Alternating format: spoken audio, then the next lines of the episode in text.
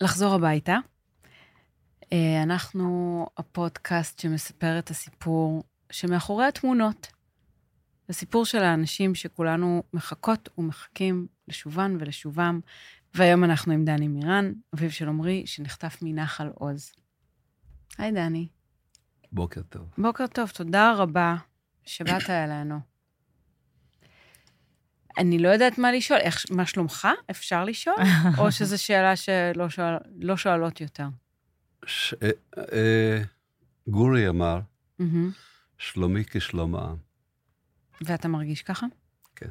העם שאני פוגש בכיכר הוא על פי רוב שפוף. Mm-hmm. ואני משתדל לזקוף להם את הקומה ולחזק אותם. והסיבה לכך שהיא שאנחנו עם חזק. ואם להגיד את דעתי, המדינה הזאת הוקמה על אפר השואה. וב-שבעים וחמש שנה בנינו מדינה לתפארת לכל העמים. המדינה הזאת, בת ה-שבעים וחמש, נתנה עשרות פרסי נובל לעולם. כשמדברים בעולם, אף אחד לא מאמין שאנחנו שמונה מיליון. נכון, זה נכון. גם אנחנו מטיילים כל כך הרבה, שכל מוקדי התיירות בעולם חושבים שאנחנו מיליונים, כי תמיד יש ישראלי בכל מקום. הייתי בסין, ודיברנו, ואני אומר לו, אנחנו עשרה מיליון בישראל סך הכל. והוא אומר לי, לא יכול להיות. הסיני. לא יכול להיות. אני אומר, למה? הוא אומר, תראה, אנחנו, אז הם היו מיליון, מיליארד שלוש מאות חמישים מיליון. הוא אומר לי, כמה, כמה סינים היו בישראל? חמישים אלף. אבל בסין היו לפחות שלושה מיליון תושבים. אז אם אנחנו עושים השוואה, כמה אתם, כמה אנחנו? ואז אני פותח את המפה, ואני מראה לו מה הגודל של ישראל באטלס, שזה ראש סיכה סך הכל, ביחס לסין הקטנה. ואז יש, יש פרופורציות איזשהן. אז, אז אתה אומר שהמדינה שלנו חזקה, ושיש לנו מוחות מבריקים. ומה עכשיו?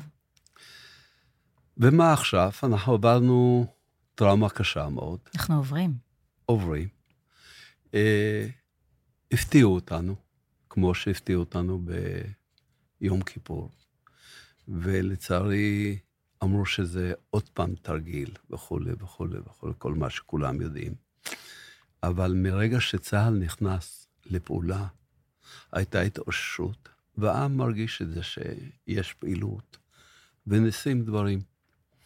ואני היום נותן אימון בכל אלה שיושבים בשלטון, בצהל, כי אין לי משהו אחר, זאת הממשלה שלי, זה קבינט הביטחון שלי, ובו אני שם את uh, מבטחי. שהם יחזירו לך את עמרי. כן, אין לי מישהו אחר. אבל מה? לדעתי יש פה בעיה שכל הקבינטים האלה הם מרובעים, ויש להם קונספציה מסוימת צבאית, עם קו מסוים צבאי שנלמד בבה"ד אחד או בקורסים אחרים בצבא, וכולם עובדים בשבלונה. ולא מסוגלים לחשוב אחרת. ראה דוגמה, אמיר פרץ, עם כיפת הברזל, שכל הגנרלים היו נגד, כל המטות היו נגד, ורק הוא, שר הביטחון, הגנרל הקטן, רב סרן בצה"ל, חשב אחרת, ויש לנו כיפת ברזל. ללא כיפת ברזל, איפה היינו היום? לכן, אני חושב, שבקבינט צריכים לשבת גם אנשים אחרים, לא רק רמטכ"לים, לפחות שתי נשים. לא נתווכח איתך. לפחות שתי נשים, כי אישה חושבת אחרת. אישה שהיא גם אימא, הרגשות שלה שונים, החשיבה שלה שונה, מאשר אגו גברי. זו דעתי. קודם כל, אמן. והלוואי, והגיע הזמן, ואפילו היה כבר מזמן הזמן לכל מה שאמרת. אני רוצה לחזור אחורה למה שאמרת בתחילת השיחה, שאתה מוצא את עצמך, מחזק אנשים. מחזק אנשים. ואתה במקום מסובך בחיים. הבן שלך לא כאן. הוא איתנו, אבל הוא לא כאן. ואיך איך זה קורה? איך, איך זה בכלל מתאפשר רגשית לחזק אנשים אחרים? אתה זה שאמור לקבל את התמיכה. מה שמנחה אותי זה השיבה של הבן שלי. וכשהוא יגיע, אני לא רוצה להיות לא שפוף, לא כפוף, אלא עם גב זקוף, חזק, להראות לו עוצמה, ושידע שאבא שלו חזק, והוא יכול לחזור לחיים חדשים טובים, ולבנות את משפטו. וככה גם לעם ישראל, אני חושב צריך להיות. אני רואה אנשים שבאים לכיכר עם, כמו ללוויה, מה אני אומר? איך אני מדבר איתו? ולא מצליחים להתחיל את השיחה. Mm-hmm. אז אני מתחיל את השיחה עם האנשים. Mm-hmm. ו... אתה ניגש אליהם. לא ניגש אליהם, אבל אם הם נעמדים אליה, לידי, והם חסרי דיבור, הם, אין, אין להם את המילים, אני, אני מתחיל את השיחה. מה אתה אומר? איך אתה ניגש? יש לך כבר משפט שאתה כבר יודע? זה לא משפט. יש לך הומור, יש לך, אנחנו כבר מכירים. תלוי מי האדם שעומד מולי. ויש כל כך הרבה סוגים של בני אדם והתנהגויות. אחד משפיל ראש, השני דומע, והשלישית לא משירה מבט, וכל אחד ההתייחסות שונה. אז תן לי דוגמה. אבל אני ישר הולך, ואם מישהו באמת דומע, למה אתה בוכה? דרך שאני שמח. שמח שהבן שלי חי. אמנם חטוף. זה עצוב מאוד, אבל יש לי תקווה, ולעם ישראל יש תקווה. עם ישראל עבר כל כך הרבה.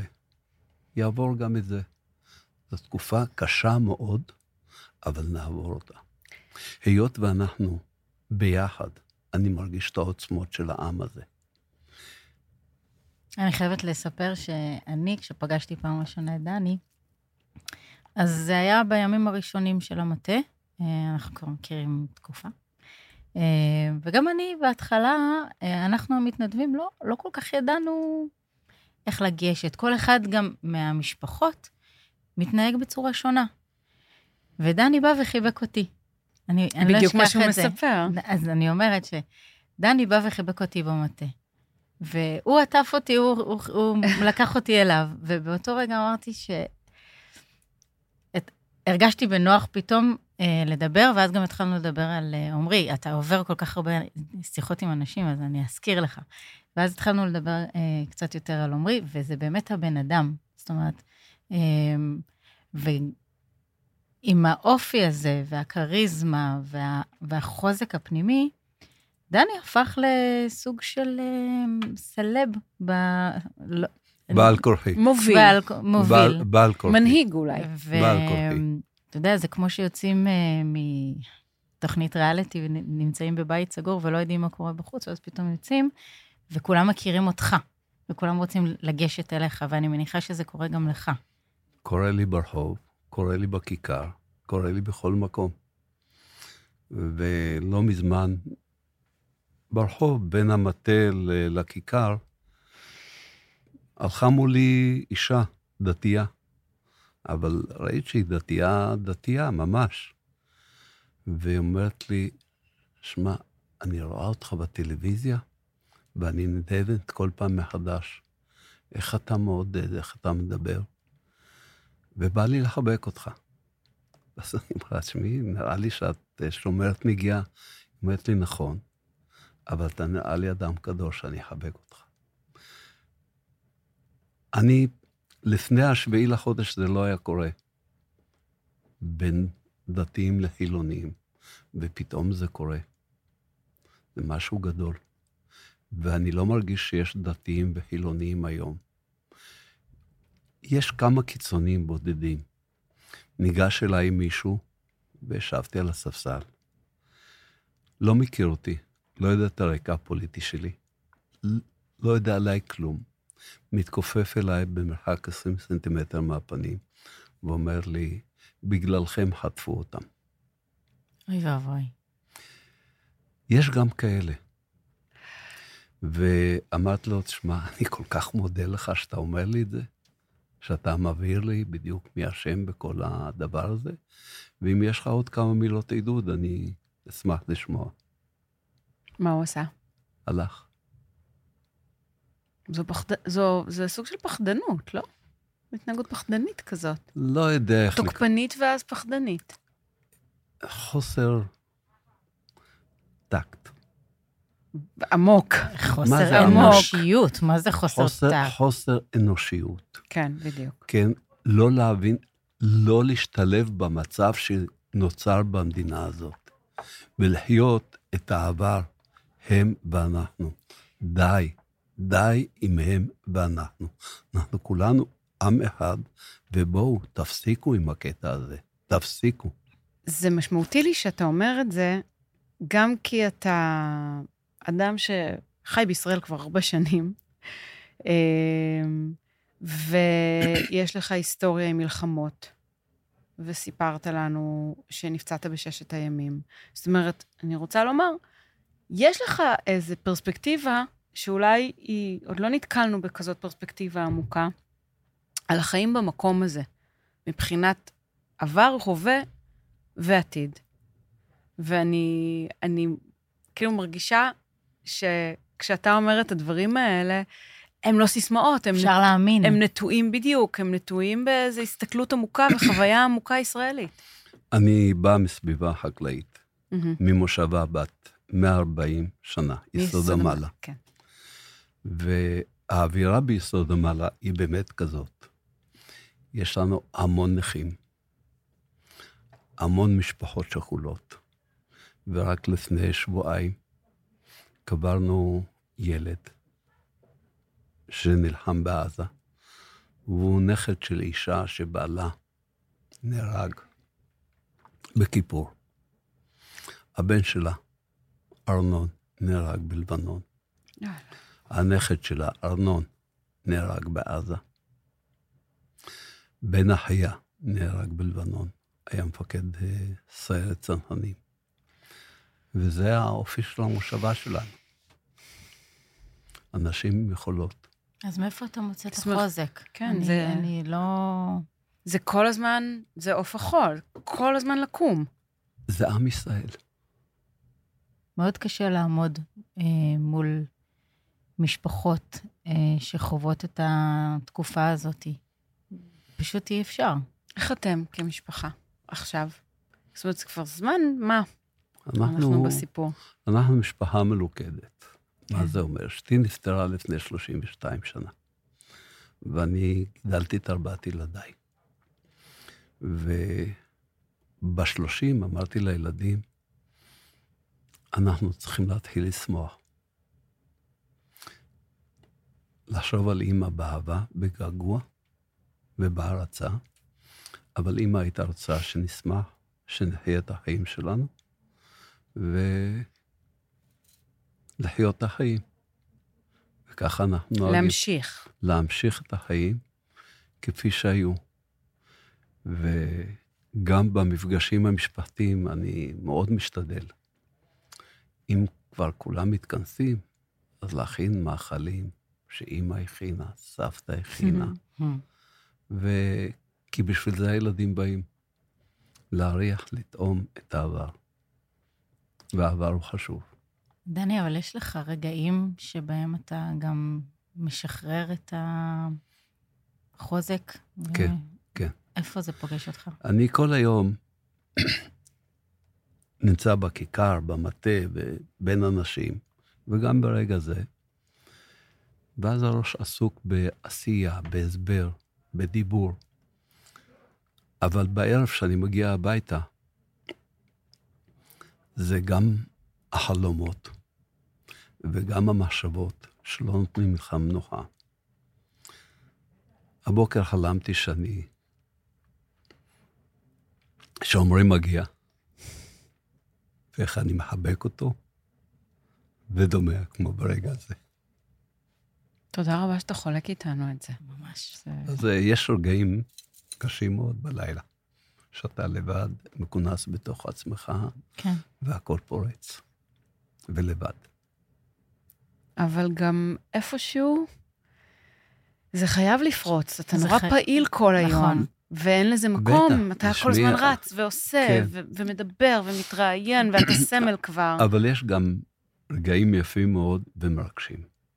למשל, דיברתי עם מישהי ביסוד המעלה, שהייתה מורה בפנסיה, שתלך לבית ספר ודבר עם הילדים, תסביר להם את המצב, ואם הם רוצים לכתוב מכתבים hmm.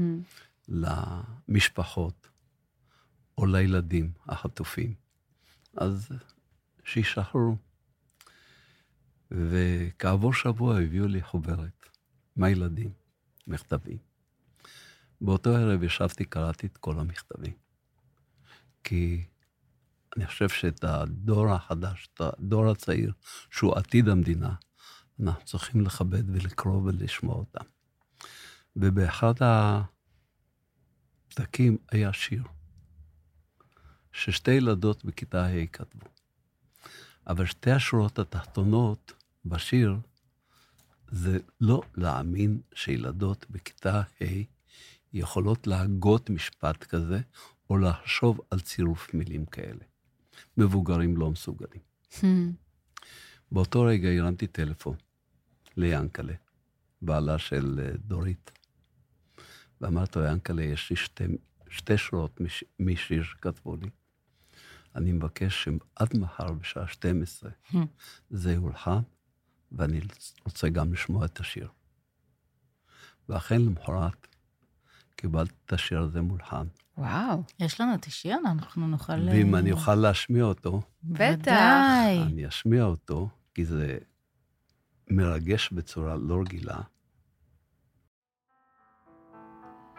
אדוני תעשה לי רחמים, עלי הזית נושרים מהעצים, היונה לא מתעופפת כבר ימים, אז אדוני תעשה לי רחמים. לפעמים המוחות הכי גמישים יכולים לתפוס את המציאות בצורה הכי מעניינת, כי אנחנו כבר מבוגרות, אנחנו מקובעים, מקובעות. את בחיים לא היית אומרת, אלוהים תעשה לי רחמים. נכון. היית אומרת, תרחם עליי. תרחם עליי. או השם ירחם. השם ירחם. אבל תעשה לי רחמים. זה עוצמתי. כן, זה תיצור, זה כמו, זה כמו בקשה ליצור מובן חדש, רובד חדש של רחמים, שבעקבות השבעה באוקטובר זה אמיתי.